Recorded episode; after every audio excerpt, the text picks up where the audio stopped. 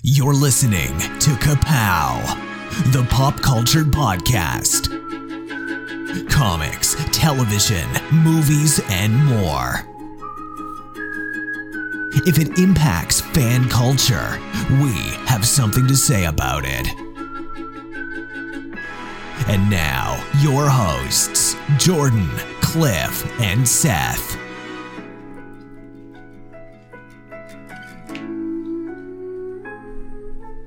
Hello, everybody, and welcome back. My name is Jordan Lowe, Cliff Barnes. I'm Seth. and we have an episode not about Star Wars. Surprise! We've got it all out of our system, right? No, No. no. All right. But we have plenty of room for Watchmen. yeah, so one of. I'm going to go out on a limb and say one of the best shows, at least of this year, just wrapped up. Watchmen on HBO, nine episode season. I was thrilled with this show. We've documented before. Our hopes weren't super high. We weren't putting a lot of expectations on it. We hoped for good things, but if it was bad, eh, we'll get over it. But it knocked every expectation out of the park for me. Yeah, it was way better than I would have ever have guessed it was going to be. Like I, I'm pretty sure Damon Lindelof is a genius because you know after watching several things he's created now, I I'm I'm blown away. Yeah, I definitely like now I want to watch the leftovers. I've heard everyone talk about it and like now it's like, yeah, I kinda have to watch this now. It's supposed Yeah. to be on Good. par. It's good. Um, so we have covered the first five episodes pretty thoroughly. That's kind of our thing. Yeah. I mean, it's no Riverdale, but you know, we we got into it pretty pretty thoroughly. Um, so if you want to catch up with those, they're in the archives. It's just a few episodes back. We're gonna spoil it from stem to stern. So here we go. Episode six. It's called "This Extraordinary Being." This was the Minutemen flashback. I can say this is my favorite episode right off the bat. This is my favorite episode of this. This is my favorite episode of quite possibly anything ever. Yeah, it's pretty. this I I'm already str- I was already struggling with how to explain how much I love this episode, and I'm not sure I'm going to do it justice, but I'm going to try. Uh, first thing we learned from uh, American Hero Stories: the Hooded Justice has green eyes, like the Black Hood. I immediately went into like defense stance, like he's got green eyes. Look Yeah. out for him. Somebody call Archie. All right, so where we left off, Angela had just taken all her grandfather's pills, the nostalgia pills that trigger all these memories. Um, and we had just had a cliffhanger with uh, Tim Blake Nelson's character, Looking Glass. He'd just been ambushed at his house. You know, left us. Oh no, what's going to happen to this? Probably our one of our favorite characters on the show. I, so I was not really looking forward to this. I didn't want to be left hanging with that story to do flashbacks. I don't love when you do these, you know, I assume to be these trippy memories and it'd be dream sequences and, you know, uh, things out of order. And I just, I was, Yeah. I was not prepared for this. I did, I was like, eh, all right. But yeah, what it, what this managed to do blew me away. So this looks back on her grandfather. Uh, so we've seen him, the, the escape from the, the Tulsa massacre, uh, the Superman origin sort of thing. So this one uh, puts Action Comics number one right there. Uh, you know, a young guy Yeah. reading the actual Yeah. comic, Literally. inspired by Yeah. Superman. And I even thought, wait a minute, do they show the origin in the first issue? Because like you know, Batman Detective Comics twenty seven wasn't the you know death in the alley. It's like wait a minute, and it did. Issue one, you see this, the rocket and the spaceship, so they were on. they got they got it correct with their with their comic book knowledge here. Um. So this is well, he's the the beat cop. Um, in a very racist society. So you know, she's looking back. She's a policeman. He was a policeman, and she's seeing all this history through his eyes.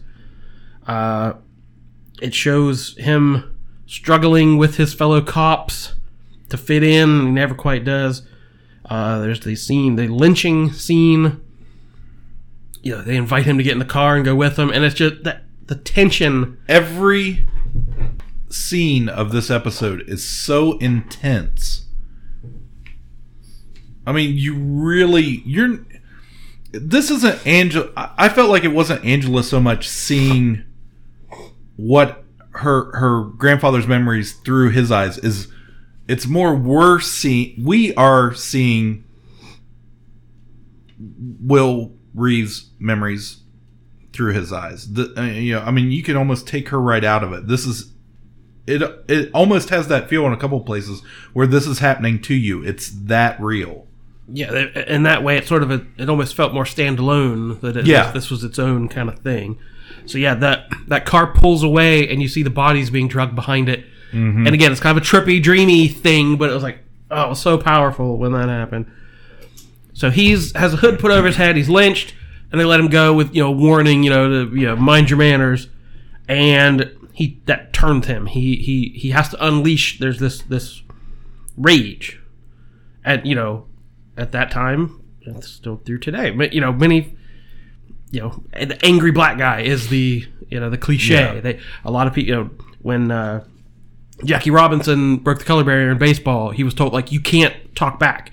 You have to just take it. You have to be the better man. You you can't show this anger and this hurt.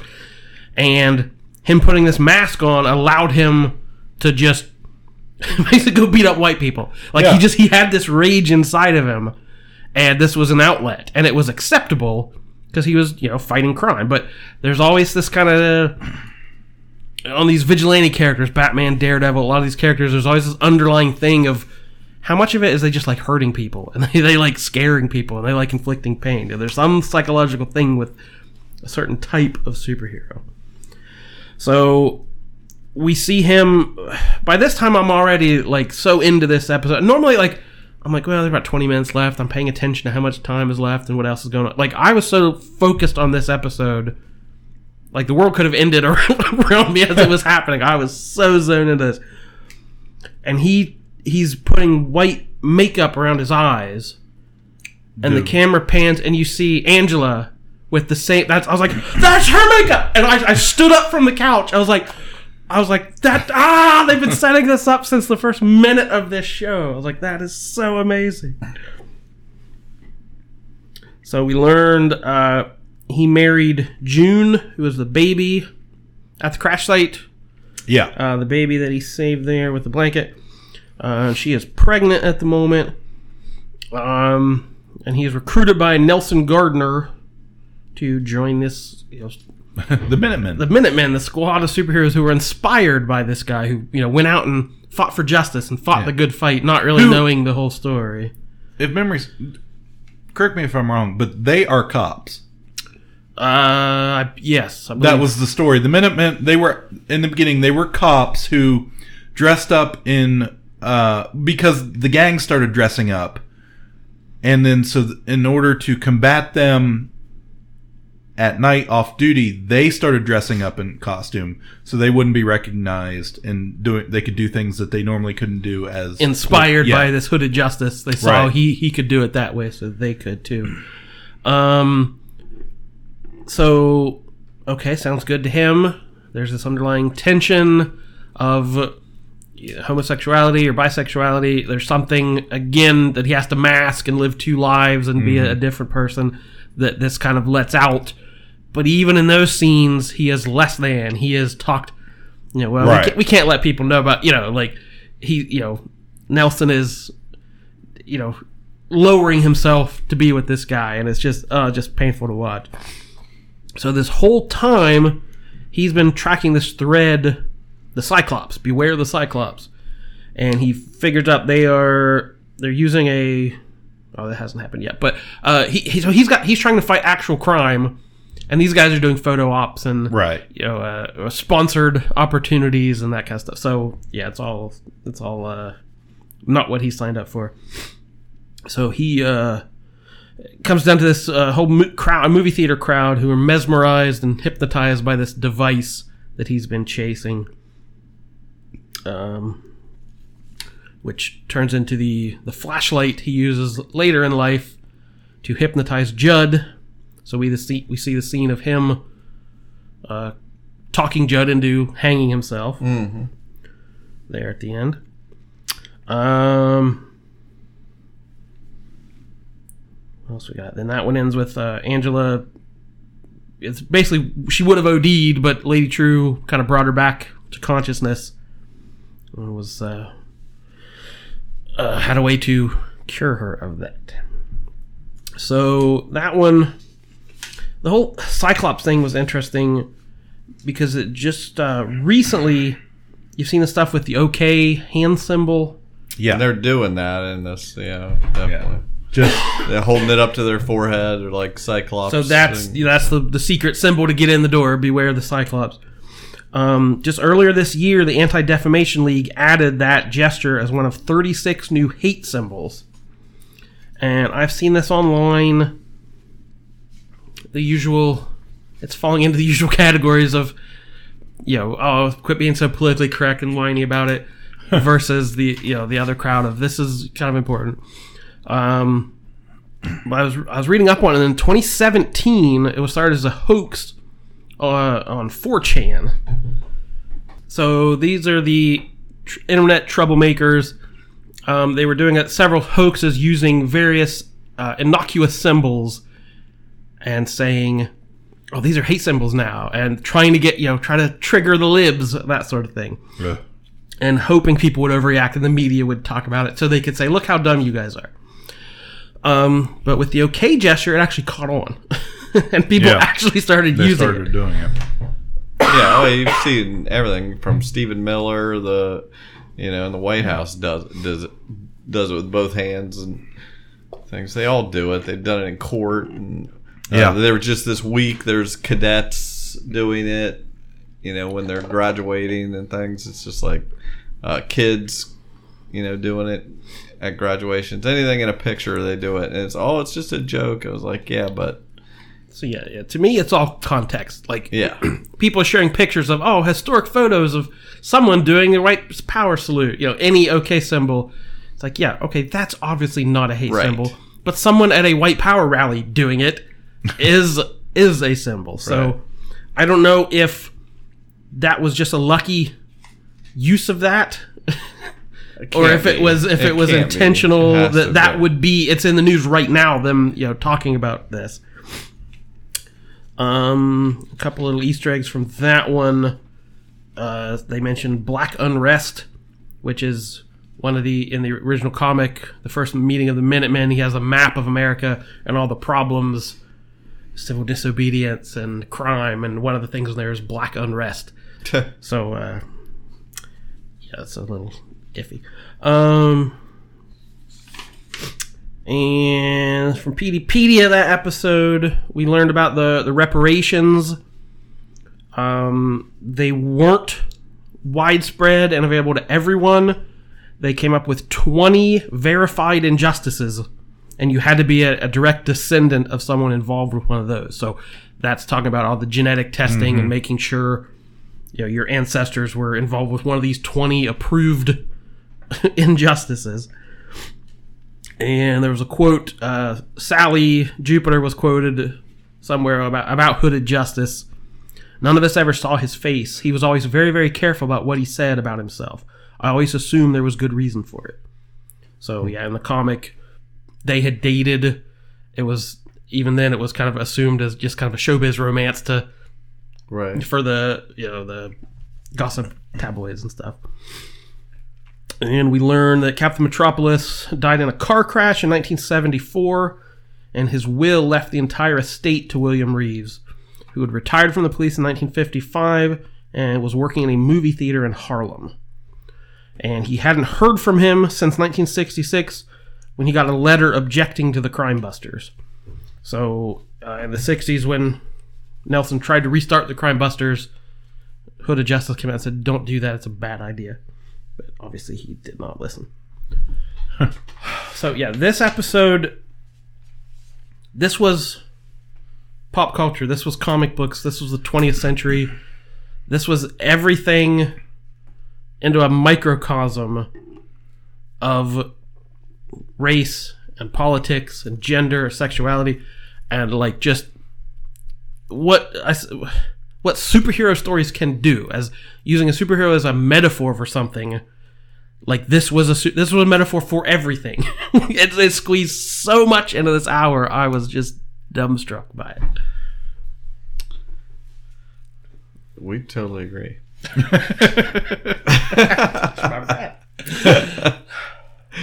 I'm battling a little bit of a cold, if you cannot tell. Me too. You got that Disney World crud creeping in. But yeah, just to, to and discuss things that aren't really talked about in pop culture of you know generational trauma, the black experience, the gay experience, like lending serious weight to these issues in a sci-fi superhero kind of genre. It's like I, I was not expecting it to be this this deep and powerful. So episode seven, an almost religious awe. I believe that's a quote straight from the comic, talking about Doctor Manhattan in Vietnam, how the the Vietnamese villagers looked up to him. Um, so this one is the Angela flashback episode. right. This one was so good. I loved it too. So this one starts uh, on VVN Day, Victory in Vietnam. There's a celebration out on the street. We see a documentary about Jon Osterman, uh, Doctor Manhattan, all the masks and the puppets, and the you know they've there's a complicated history, and that they they look up to him, but he's also a murderer, and so like Right. we don't quite know where where he lands on things. Um, and there's a bombing that kills her parents, and she sees the person responsible. Um, Yeah, and she ends up in the orphanage and is not treated very nicely because No. she is a little black girl, not a Vietnamese. I wrote down eating Cheetos with a fork. I don't remember. I That's don't what you were doing when you were watching. no, but I remember think I did that as a kid. I, w- I hated getting the Cheetos dust on my fingers. I'm like, hey, somebody else is eating Cheetos with a fork. I gotta go back and watch that episode just so I can see that. Um, so we get the the origin of Sister Night. We see the VHS tape Yeah. with the the uh, yeah, she's trying to rent the, the Sister Night movie. uh, uh, Laurie figures some things out and goes to the widow. And you think it's going to be this tense back and forth, and she just confesses. Yeah. And then grabs the remote control. Yeah. Surprise me. Oh, trapdoor. so she falls through the trapdoor. I love that. That's that's that is confirmed a uh, callback to that Jon Lovitz Saturday Night Live sketch where he does that. He's like sat behind the desk and, then, and he just drops Yeah. him through a. Yeah. Um, we cut to Ozymandias' trial. I, I, I don't. Even at this point, I'm like, I don't. I'm not quite sure what Jeremy Irons is doing, but I think I love it.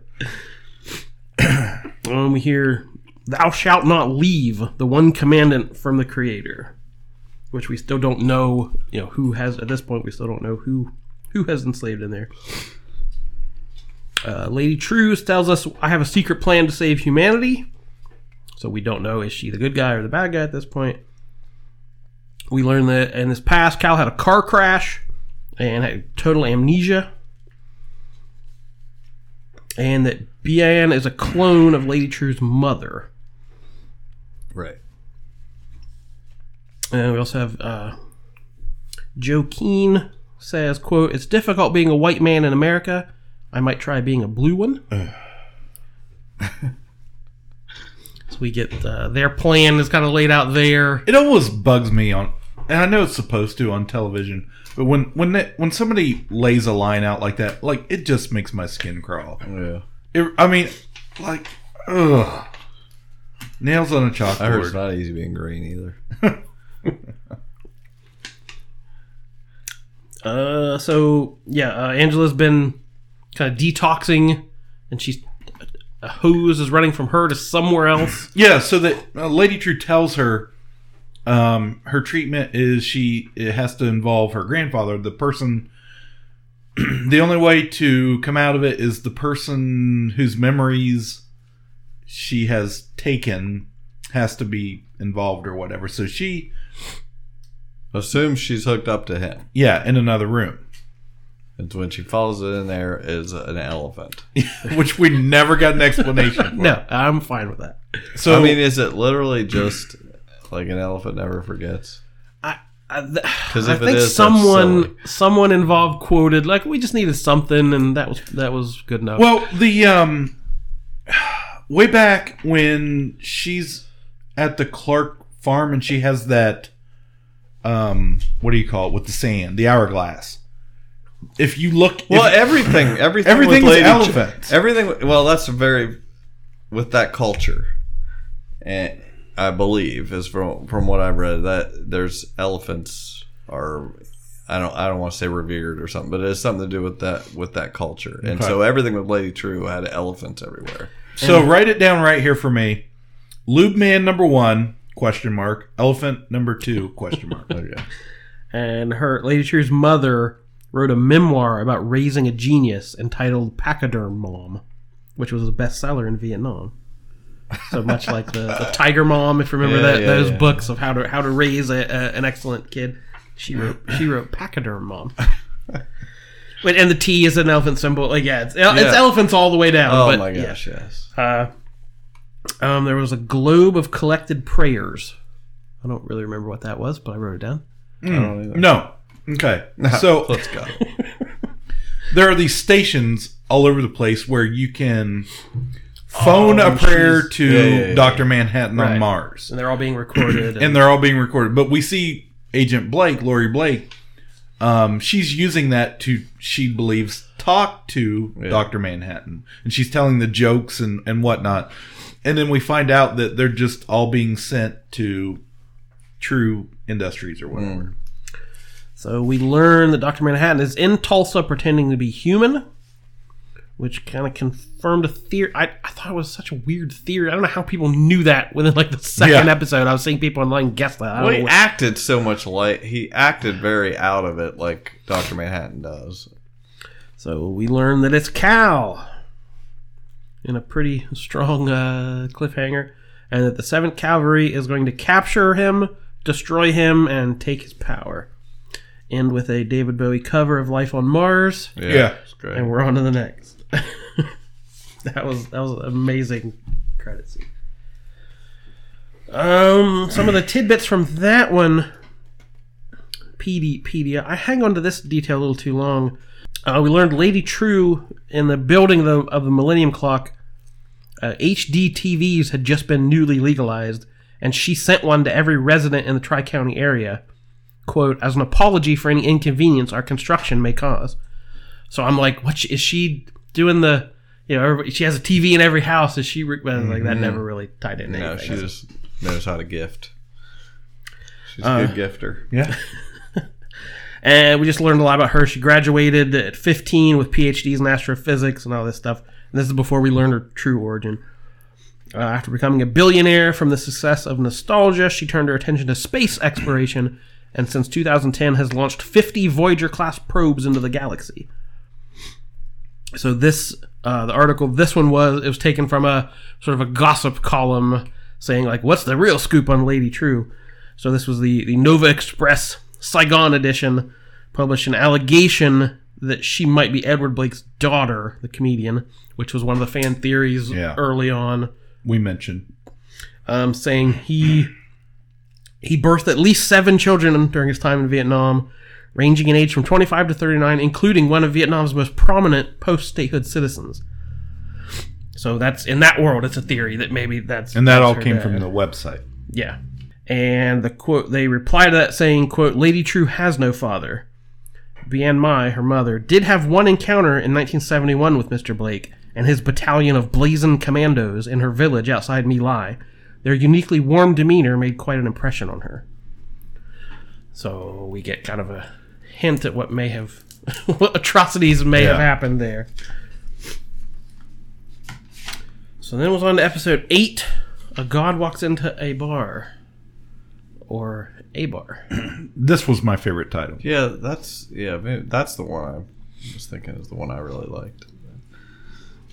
Um This is the one where he is- he goes into that bar and talks to introduces himself to Angela. Yeah. Um, and tells her, you know, in 20 minutes you're going to tell me. Oh, I forget. What the Yeah, heck. so there wasn't a ton of plot in this one. It was all sort of It's it's Relationship. Angela's past in Vietnam. We we see their relationship, how it evolved, their first meeting. of course, Doctor Manhattan, who is present in multiple timelines. Yeah. It's all happening at the same time for him, so he can say, you know, he can. The first time we see in our in our understanding of time that they meet, he already tells her he loves her. Um, they're going to be together for ten years, then something tragic is going to happen. Right. Their their whole basically their whole history, he lays it out right in front of her. From he's got the basically is it is it going to be worth it? You know, that Yeah. we get married and uh, and you know she gets the little circle thing to put in his head. And, yeah. But at first, she doesn't. Of course, he has a Doctor Manhattan plastic mask on. yeah. And she doesn't believe it's him because they're celebrating him. Yeah, and there's a bunch of people dressed, dressed up in blue makeup. And they take great pains not to really show his face Right. at this point. Right. Yeah.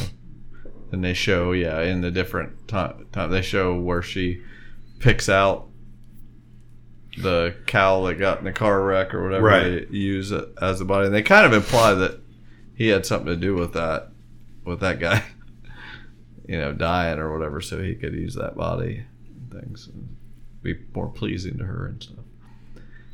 So we learn that that's what saved Angela during the White Night. Yeah. That uh, he was triggered and you know was able to stop it, but that also is what alerted her grandfather to Judd because she had heard him say something. You know, in in one of these trippy conversations, she learned a fact before she should have known it. Paradox. Right, a paradox. There you go. Um, so that we have uh, and the tunnel of love. We had uh, a recurring music cue again, saying that's her favorite song. It's like it's the first time I've ever heard it. Uh, and Seventh Kavalry attacks. Uh, had a pretty good action scene, which this show's not been you know all out action, but that was a pretty good action scene. Mm-hmm. And they teleport. good, They yeah. zap Jon and teleport him away. That was an excellent end, ending. That that whole thing where he came out and just started, you know, because he was just you knew he was going to get blasted at the end somehow, you know, because I love that when he, he's just like, no, you know, there's nothing I can do. It's gonna happen. I know it's already happened, you know, type thing. And she's gonna go out and she's just whipping ass. You know, I, I love watching her do. All, she's and so he just great. comes out doing and the, he's just like doing his Vietnam stuff, you know, and then he gets he's like, sorry, gets blasted. It was like so good. But I also like that was I knew it, would- you know, of course we eventually pays off. But uh I love that stuff where they obviously are setting something up in the future and he's like out on the pool or whatever and he's like, I need you to see me do this. You know, Yeah. she's like, Okay, I see you walking on water. And I was like, that's so cool. And he's like making, and again, that was another thing that's set up. He he makes He's he's, making making waffles. making breakfast and everything and talking, and they've all set up because they the mis- the the misdirect with the egg. He's saying, you know, I can put, you know, so he can put all his power into uh, a food, you know, food, an egg or whatever, and we've, but we're so thrown because everybody, any theorist is thinking, oh well, the grandfather was the one eating boiling eggs and Yeah. stuff. Well, we've had earlier. eggs since the Right, first, yeah. the first start of the but show. he was eating, you know, and stuff, and it's just like that's it's got something to do with him. So good. So I've seen people. The, the the Manhattan thing seems to be a big bugaboo online of like, why wouldn't he just do something? Why wouldn't he move? Why wouldn't it? And I I don't know how to answer that except that if that's his character, he Yeah. he he's resigned to fate and he knows what's going to happen Yeah. and whether he can't change it or won't change it, I'm I'm still not sure. But yeah, he's not going to act out of I, I can't I mean I, I have to admit it bugs me too. But but not in that way like I I guess I just like I I get it. It's just like he knows it's it's meant to be or something, you know. It's just that is how it's supposed to go down. So everyone stuck around for the after credit scene. Yeah, what was it? I remember staying, but Uh, Veidt was in his cell oh yeah, you got a horseshoe. and he had a cake with seven candles. I count. I pause it and count the candle. What what's the relevance of the horseshoe? I if Um, one of his clones early on was, "Shall I cut this for you, sir?" And like the clone Yeah, she has hands a him a horseshoe. horseshoe or something like they're like a defective clone or something that couldn't tell the difference between a knife and a horseshoe or something. Okay. I, Okay. yeah, it's in one of the early episodes. Okay, There's, I, there's a get, I get you. I was like, like, what could it be? But that makes sense. and we learn that the what the groundskeeper, what's it, or the game master, or whatever. Yeah, we learn game that that's, warden. Game, Game warden is I'm Adam, the original. we learn that he is the original Adam, the original clone. Hmm. Um, and the book Adrian's reading in a cell is Fog Dancing, which was written by Max Shea, the in-universe author who wrote all the Blake Black Freighter comic that we read Okay. in the book. Um, we saw this previously in the episode. Uh, Ma Clark was reading it when Lady Trieu came that morning, and it was also on that rack of VHS tapes. One, the, a movie adaptation was on that rack of VHS tapes in Vietnam. Um, so this, uh, yeah, Max Shea from the original, where Adrian kidnaps all these famous artists and authors. He's one of the authors, you know, taken to design the squid and the story behind it. Um, he's a acclaimed writer of genre-bending pirate comics, including the thrice-filmed Charnel Messiah, which is the you know the the inter intermittent comic within the graphic novel. Um, it's a 1972 novel that he wrote while working in a VA hospital in Cleveland uh, when he was doing art therapy with uh, soldiers suffering from PTSD. So he was struck by their testimonials and the awe they had from serving under Dr. Manhattan and just dealing with you know, the guilt from all the atrocities over there with the comedian, how they rationalize this war, uh, saving people from communism to become conquerors, seizing a country for capitalism. Uh, so he dealt. He took all these uh, soldier stories and combined it into this one kind of postmodern, trippy uh, war novel. And so it had two movie adaptations, one by David Cronenberg, and the other by the brothers Quay. Who I had to look up. They're like uh, animators, puppeteers. They do weird, trippy puppet uh, performances and had become deeply influential with artists in all mediums, inspiring uh, more thoughtful treatments of soldiers' psychology and war trauma, but also negatively a trend of cliched nihilism and surrealism and unreliable narrators in storytelling. So it's one of those things.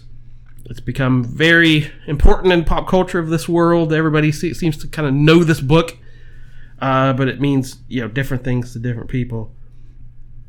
But I tell you that to tell you this.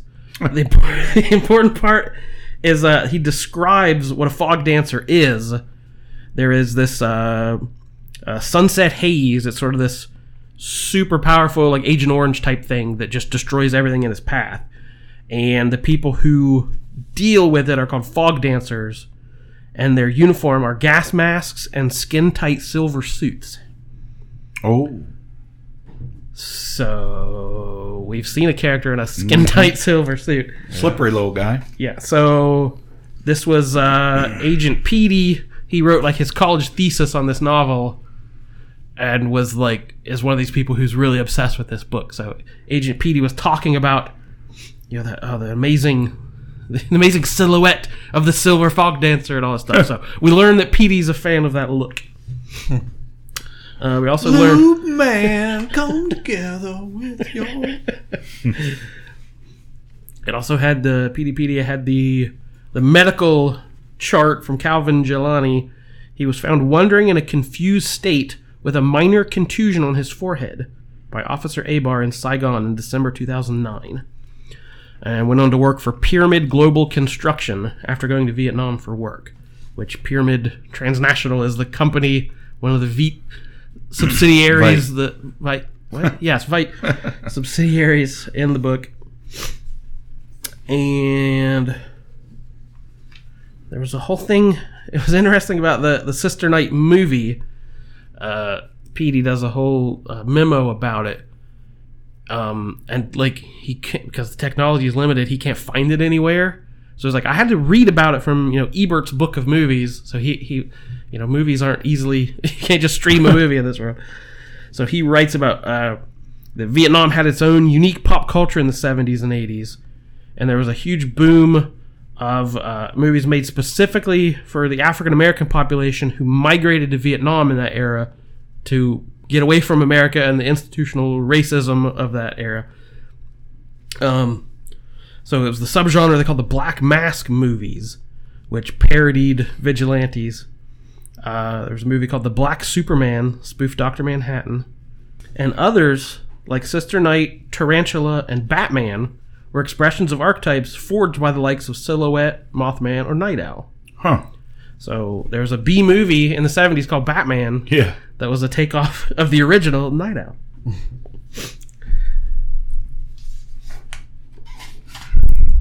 I hope they leave Peteypedia up on online forever. That's It's quite I only a- have one. I mean, that's cool, and I like that extra stuff. But I didn't read it because one, I need to tell me, and two, it's like there's something I I want the show to stand on its own, and it's like there's only I I don't want too much work to be done by And it, it does. That none of that stuff is Right. I said that it, it took me down some rabbit holes that like that that didn't mean anything or pay off anywhere. But yeah, I, I you know to me the world building is half the fun. so Right, yeah, I'm yeah. all for it. oh yeah And that one had a couple of the Easter eggs in that one. Uh, we had another quote: "I leave it entirely in your hands," Yep. which I feel like somebody said that multiple times in the season. And there was a shadow on the wall of a couple that was like the graffiti all throughout the comic. You know, like the famous uh, Hiroshima, you know, the lovers yeah, yeah, yeah. blasted onto the wall. So at one point they saw a couple on the wall like that. All right, then it's the finale. At this point, I felt like there were s- several plot threads still still hanging, and I was hoping they could pay it all off. So it starts out uh, where he, uh, Adrian, is filming the inauguration video for Robert Redford. This is in '93. Which he's again, I, predicting yeah yeah, he's he's put all these plans into place. He knows exactly what's going to happen. Which I've I never quite got a good enough answer why, except you know vanity. Why why he wants to tell people his master Yeah, it didn't plan. make a lot of sense. Yeah, that's just his thing. It is vanity. He wants everybody to know. What good does it do if they don't know I did it? So we, That that's basically the whole thing. Uh, is is with him? He's like, okay, so I killed three million people or whatever, and I did this to have this effect, but nobody's ever gonna know I did that. Now what? You know, this sucks. So we see Bien Mai, who is Lady Trieu's mom, is there as a cleaning lady, which I, I never again quite got. Was she just posing the whole time, or was was this her plan? Did she just take an opportunity? Or, yeah, I, I didn't quite get that she uh, impregnates herself.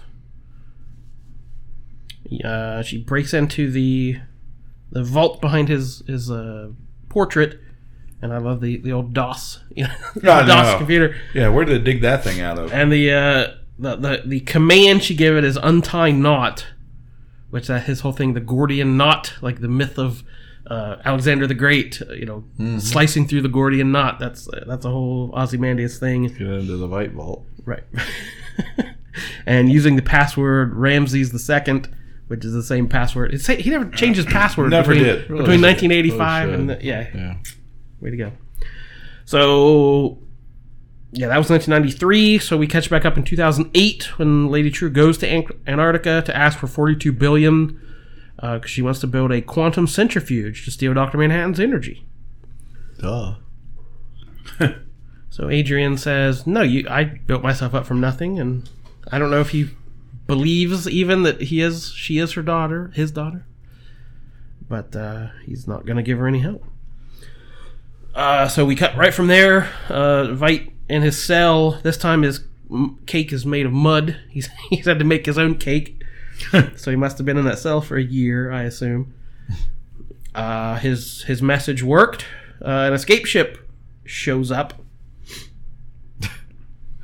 It's so ridiculous. the whole thing's so ridiculous. So he, Well, we find out what the D was. yes, Yeah, yeah, yeah. which all that was. He says, "I'll never call you daughter," Yeah.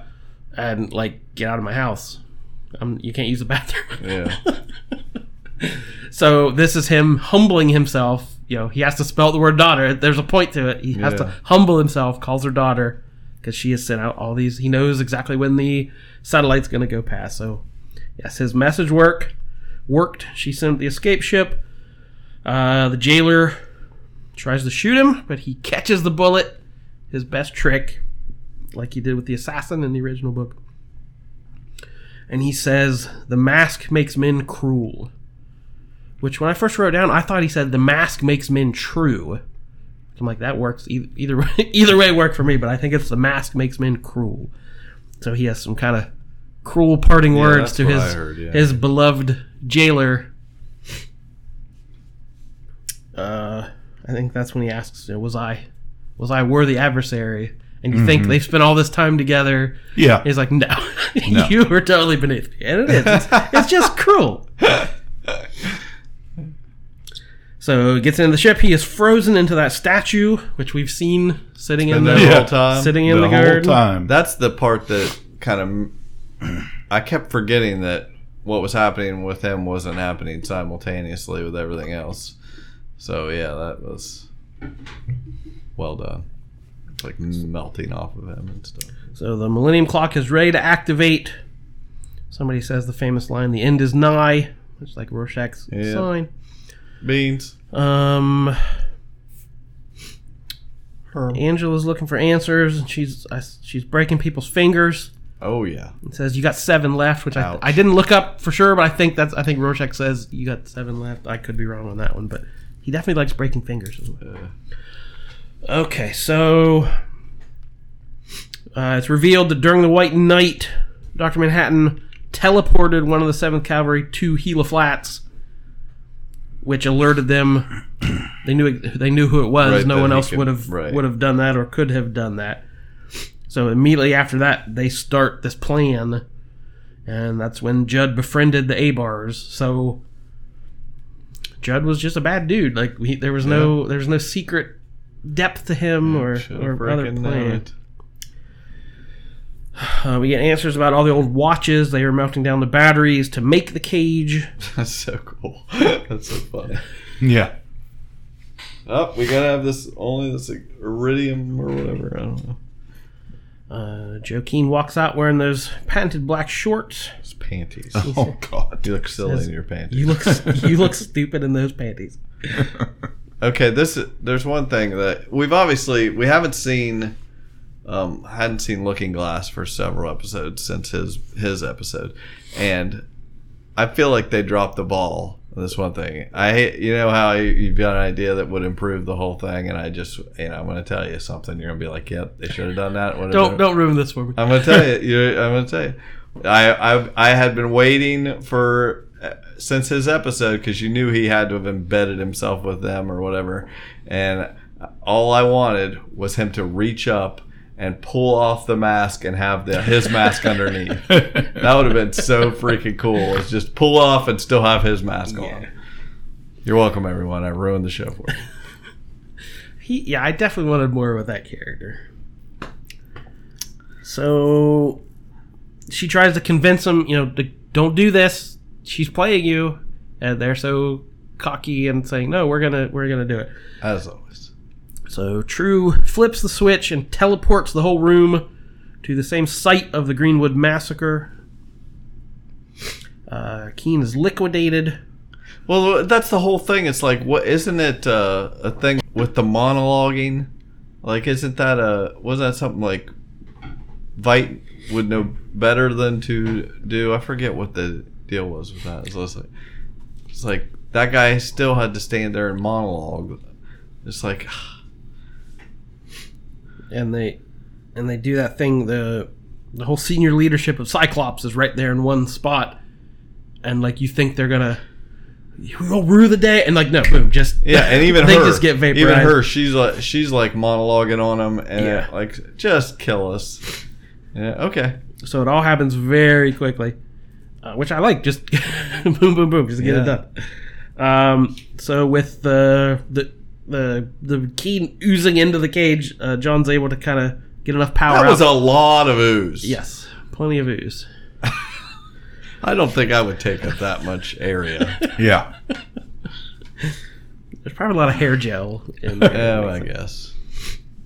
Uh, so Jon Trioport teleports the trio to Karnak in the Antarctic, and uh, they come up with this plan. They're gonna rain frozen squid down everywhere. Veidt finally got his worthy adversary. He's having the time of his life, like coming up with these plans, Yeah. and you know, coordinating everything perfectly. He finally has someone worthy of his uh, talent. Uh, so yeah, these little frozen squids start pelleting everywhere. Which I was a little disappointed by that because he set it up like they were going to come down at this velocity that's going to just kill everything in the area. And the first one cuts puts a hole through her hand. I'm like, yeah, yeah. this is going to be great. And that was it. Like after that, You see like them coming down, and then there you see like Red Scare, yeah. and he just he's getting hit by them, but Like I just, just feel, in the I feel like it should have been more. It should have done way more damage because honestly, they didn't come down a whole heck of a lot harder than they did during the regular rains of them. But what? So was this the the punchline? Was this the brick falling down? Oh, I guess yeah. All right. So Angela gets to the Dreamland Theater, uh, finds her grandpa sitting in the same seat Right. where, where we Which started when this. She, which when she came out, the way they had the camera angle, it said the only letters you could see as she walked out was Doctor M. yeah, the marquee was broken yeah. except for the Doctor M. Uh oh yeah, he says uh that says that guy talks too much and clangs clangs right with a wrench. So yeah, he was he was doing Yeah. the monologuing as well. That was good. So I like that team up of her, her and what she call him. I like that one that she does mirror face or something. She doesn't want to Mirror call, guy. Mirror. Yeah, she doesn't like to call him by his name. Uh, we see uh, the original owl ship, the Archie, was Yeah. there. Yeah. Uh, in mothballs. Um, Topher is there. He has a little stuffed animal. Looks a lot like Bubastis, the original cloned sort of uh, cat creature that, that's uh, Veidt's pet. And pretty powerful line that stuck with me was uh, Reeves saying, talking about Doctor Manhattan, considering what he could do, he could have done more. Now, does he kind? Do you feel like he knows? Like, is he kind of telling her? I don't know. It just It- seems like it seems yeah. like he knows more than he's. You know, like he like maybe he would expect Could be. what is going to happen. But that also seems to me a critique of you know superheroes in general. Like, oh yeah, yeah. you know, look what they could do, but they're not. What are they doing? They're beating up muggers, and you know, they're not really solving the world's problems. But you know, is that their job? That's another debate. You know, who's who's who watches the Watchmen? I gotta say though, I, I, I shared that, I, you know, picture of Will Smith, uh, painted blue, and saying I thought Doctor Manhattan was too nice. I was serious. I, I, I, I loved that guy playing him, but the whole lovey-dovey crap at the end, and I love that stuff. But when he looks at her, I love that, but it didn't feel true to the character. Like when he's looking at her, I'm seeing every time with us ever together, and I'm like, oh, I just eat that. Sh-. But it didn't seem like him. well, hmm. I mean, even with like He never And- cared about. I mean, I get, I get the. I will accept. Okay, this is in the future. This isn't the Watchmen comic. This is after that, and maybe now he has, you know, he has found I think at person for him. He actually knows love now, and it's not just like all these other. But at first with Janey, I mean, I think he was that way, and then he becomes disenfranchised with her, and for another younger girl, and then with Laurie, at first, I think we assume you know he's fully into it, and then we see more at the end where he is, he he could care less, more or Yeah. less. It's typical. Gets bored. So, yeah, there's you know, portent of you know you'll know it when the time comes or however he words it. But she's cleaning up all the broken eggs from the kitchen, Yeah. and there's one that is unbroken, She knows before she even opens it up that there's Yeah. one in there. She just she figures it out before she opens it up. So we get the flashbacks to him saying that stuff he, that he could transfer the power, and it ends with a shot for stepping out I knew the it was water, go black there. and then it ends, and we get "I am the walrus, I am the Eggman, cuckoo choo." So Lindelof said he did not mean for the ending to be ambiguous. He he doesn't think no one should be debating what happened. He thought it was pretty obvious, but I don't know. People are going to debate it anyway. Yeah, and and again, you guys were talking the other day, like it, it, messaging or whatever. Like it felt like pretty sure thing it was going to be a season two. This was never intended to have a season two. Yeah, I'm. I'm and he, really. and I, I even got the impression from him it was just like he threw everything into this season. Like, you know, he had no intention of coming back, but they must be going to throw a bunch of money at him if he's even considering. yeah, I when I when I finished watching that last episode, I totally felt like it was done. There's not going to be a season two. It I- was not intended. Like I heard, heard it. It was never intended that for them to have a season two, and that. But it's been so critically acclaimed that everybody loves it and just wants more. I'm scared of more because if I'm, I don't know how much time he put into this, but he won't have that amount of time to do a second Well, the, season. the finale drew a season high 1.6 million viewers, so it, it added viewers as Yeah. it went. And I actually I went back and read that letter he wrote when this was first announced. It was this like 10 page letter to the fans, like Yeah. telling us how scared he was to do this and he didn't want to try on this ground and how important Watchmen was to him. So I went back and reread that and to me all the one then all the one season stuff sounded more like hedging his bets of like look guys, I don't even really want to do this, but the opportunity's here. So I have a feeling it was so warmly regarded. Like, how could you say no to, to, to being able to do more and play in that sandbox? I knew how you could say no. No, you leave on a high note. Doesn't anybody know how to do that anymore? Nope. All right, I'm out.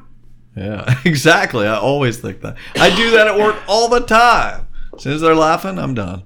I could go to the next department. So the final Peteypedia entry was a memo from the deputy director of the FBI. A one-page memo, very tersely saying, effective immediately, Dale Petey is no longer an agent of the FBI. Oh, His employment by the anti-vigilante, anti-vigilante task force has been terminated. Let the legacy of Peteypedia be an example of how not to conduct professional discourse. Uh, I said a maintenance crew's coming to box up all the contents of his desk and anyone who wants any of his crap. Multiple copies of Rorschach's journal, hundreds of comic books. Parentheses. Why why our society is still so obsessed with pirates is beyond me. and a jug of what appears to be some kind of canola oil. I knew it. Of course. He said, "Help yourself to whatever's on his desk." He personally, uh, the director, he removed a new album by the Nine Inch Nails entitled "The Manhattan Project." So there's still a. I still wish band. that I had signed up for those. There's three vinyls uh, of the soundtrack, and you can't get them now. They're like so expensive. Everybody bottom up. So Agent It's Blake, such a good freaking soundtrack. oh man. Laurie uh, resurfaced following her disappearance and is currently being debriefed at a secure location. Uh, Petey has defiantly refused his direct order to suspend his activities and return to Washington. So that's why he was fired. His understanding now that this, he has gone missing. And it would appear Petey has taken it upon himself to continue the investigation despite our closing it.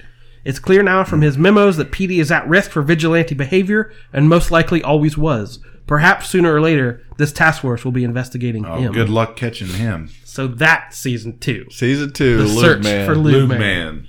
man. Yeah. So is there anything besides Lube Man, the obvious one? Is there anything you, you didn't get an answer to or that left left you hanging too much? Um, I don't think so. Yeah, last we saw Petey, he was still in the bunker, right? She Yeah. told him to hang Yeah. hang tight in the bunker. It's so funny how that uh, so he didn't. matches up so well. Lubed up in the bunker. So he he had zero impact on this whole show, right? Right. Yeah. Yeah. Okay. Um. Yeah, I was the only things that kind of left me like I I thought for sure from that first episode we get more about Judd or even the Seventh Kavalry that there was more to this. They weren't just evil racists. Like there was some master plan. They thought they were doing right, or they thought they were saving the world their own way, but it, like they were just kind of the, the evil villains of the whole. thing. I did like how they incorporated the Doctor Manhattan symbol into the new, the updated Cyclops symbol. Did you notice? oh, I didn't notice that. Yeah. Oh, so it's cool. the eye, but then around it has the circle with the little. Sweet.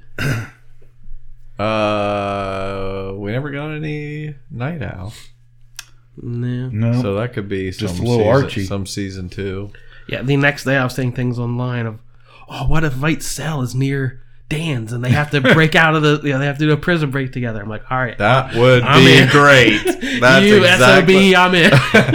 oh man, heck yeah, that sounds good. Jeez. So yeah, to have taken something I love dearly in its original form, and to make something I also love dearly in its new form, is pretty amazing. Because I can't think of a whole lot of examples No. that have done this well. right. And the I guess we never really talk about Alan Moore and his whole deal. Wow. But there's the whole. deal? Everyone knows Alan Moore hates the movie adaptations. That he hate, he's never going to watch the movies. It's not, but the people want quotes from him, so they, that's all they ask him about. What do you think about the new Watchmen show they're making? He's never going to say, "Good luck to you." Like no, it's he's going to say something negative, and they're going to quote it as saying, "Original mm. creator hates this," and it's going to get a bunch of clicks. That's the whole thing. that's that mm. whole deal. It's going to happen. It's not you know, it's locked in. But there was a really touching thing his daughter Leah Moore tweeted this whole thread out talking about you know because the the fan reaction anytime there's one of these clickbait articles read the comments and three quarters of them are bashing Alan Moore for being a grumpy old jerk.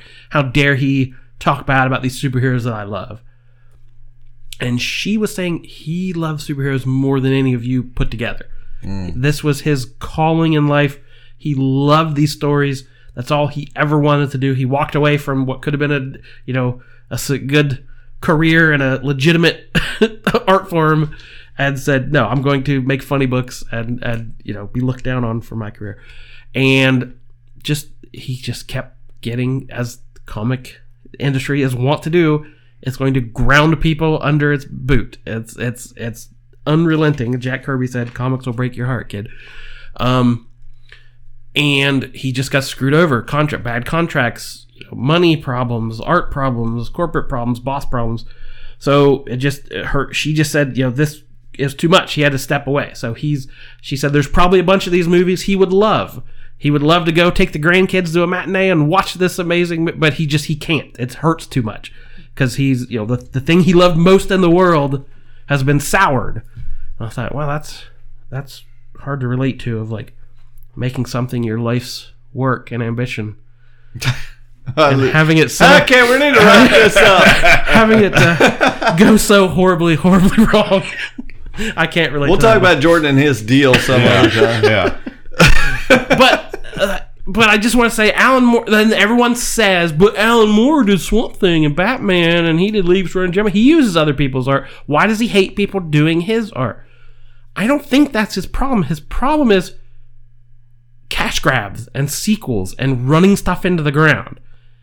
He took a made a point of saying all this the creators you know the stuff he did work for hire. He knew it was a contract. He was drawing writing Swamp Thing for DC Comics. Warner Brothers Entertainment. Okay, he knows that going in. He knows he doesn't own Swamp Thing, but he's done you know League of Extraordinary Gentlemen, Lost Girls, all these other things. He said all those creators are dead, so he feels like he's he can do what he wants with those characters and take them in new places. He was not writing, you know, Huckleberry Finn two. We're gonna cash in on the you know the the popularity of Huck Finn. It was like he he was trying to do something new with it. So that's to me, I kind of justify this show even existing in the spirit of Alan Moore. They hmm. weren't just. It's not just a sequel. It's not an adaptation. It's not a prequel. It's not trying to mine more stories and beat the dead horse. It's trying to take the groundwork he laid and do something new. And I think it succeeded really well because there are things. Uh, there's some quote. I think uh, Laurie when she's telling her joke, she talks about you know, the, and then the woman standing in the corner not doing anything. So you know, the, the female representation is not great in the original text. The the representation of, of African Americans is not great in the original text. So it used it had great reverence for the original, but also the guts to say, you know what, it's not perfect. There's there's there are problems there too that we need to address. Mm-hmm. And in doing so with the whole 20th century of pop culture. Like these are the stories we hold up and we admire, but there's stuff behind the scenes and there's stories not being told and there's voices not being heard. So it it I think it did Alan Moore proud, even though he'll never he will never care about it. But I, I think in the spirit of Alan Moore, it did what he would have done in this circumstance. Yeah, I just put my cue to watch because that's that one episode was just remind me of the the constant. Um, Oh, from Lost. yeah, I'm gonna rewatch that. He's so good. So congratulations, Damon Lindelof. Yeah, the last episode didn't blow me away. I think there were other episodes better than that, but it, it wrapped everything up.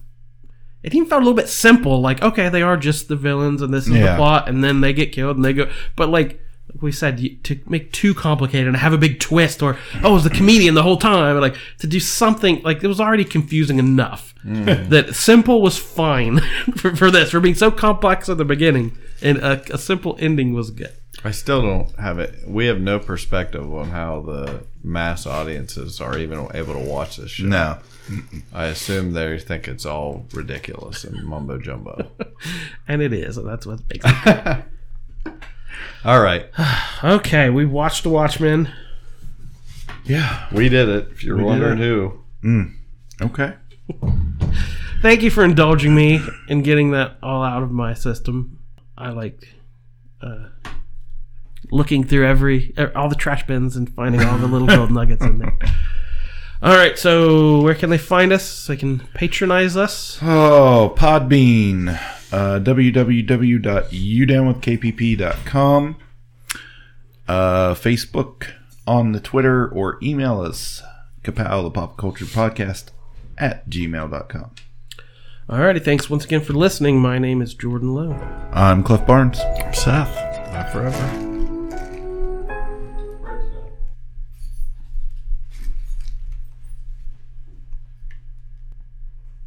Kapow, the pop culture podcast, is intended for entertainment and information purposes only. Sounds, music, and clips played during the podcast are property of copyright holders. All original content is property of www.udownwithkpp.com.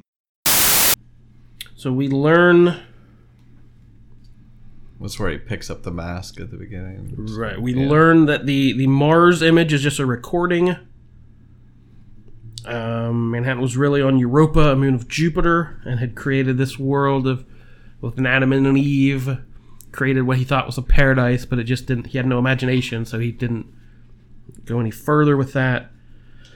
Uh, there's a shot of the Bible, and it's uh, it was Dave Gibbons' art the original artist of Watchmen. I saw a page. It look, you could tell it was him had had drawn an illustration from the Bible there early in this episode.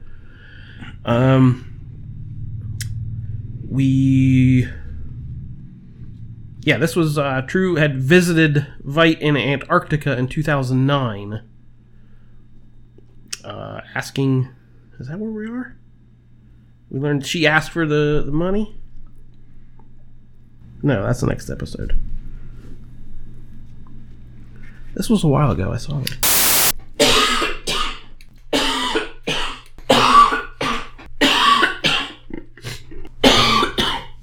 Racism really choked me up.